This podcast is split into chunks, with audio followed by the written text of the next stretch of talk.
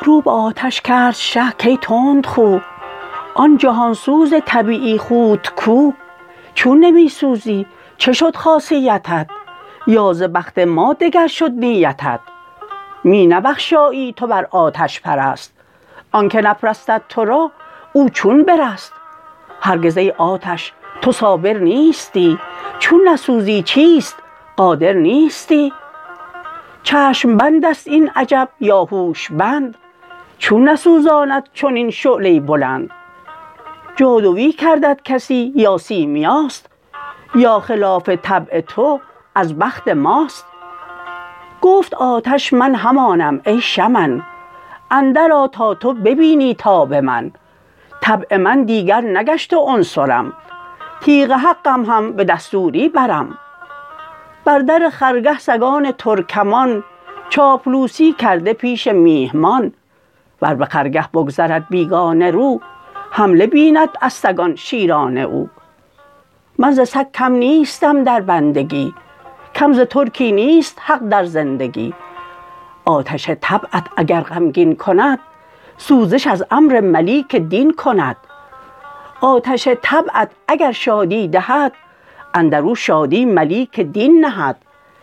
چونک غم بینی تو استغفار کن. غم به امر خالق آمد کار کن.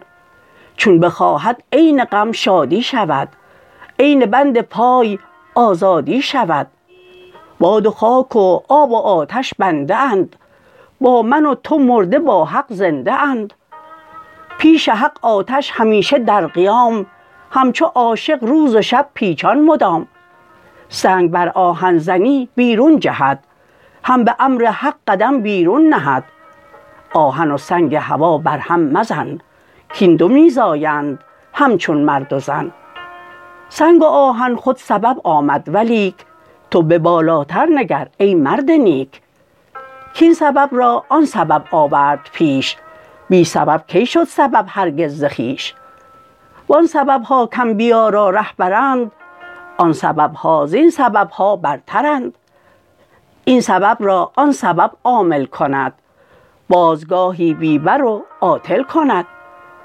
این سبب را محرم آمد عقل ها و آن سبب ها راست محرم انبیا.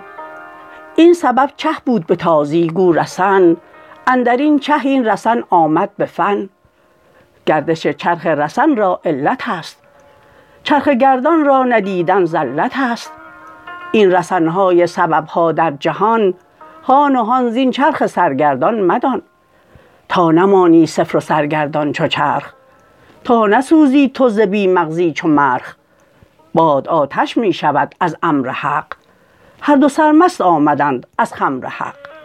آب حلم و آتش خشم ای پسر هم ز حق بینی چو بگشایی بصر. گر نبودی واقف از حق جان باد فرق کی کردی میان قوم عاد؟ هود گرد مؤمنان خطی کشید نرم می شد باد کان جا می رسید. هر که بیرون بود زان خط جمله را پاره پاره می گسست اندر هوا. همچنین شیبان راعی می کشید گرد بر گرد رمه خطی پدید.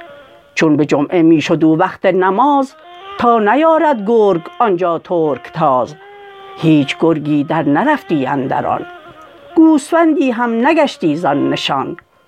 باد حرص گرگ و حرص گوسفند دایره مرد خدا را بود بند. همچنین باد اجل با عارفان نرم و خوش همچون نسیم یوسفان. آتش ابراهیم را دندان نزد چون گزیده حق بود چونش گزد. ز آتش شهوت نسوزد اهل دین. باقیان را برده تا قعر زمین. موج دریا چون به امر حق بتاخت اهل موسی را ز قبطی وا شناخت خاک قارون را چو فرمان در رسید با و تختش به قعر خود کشید.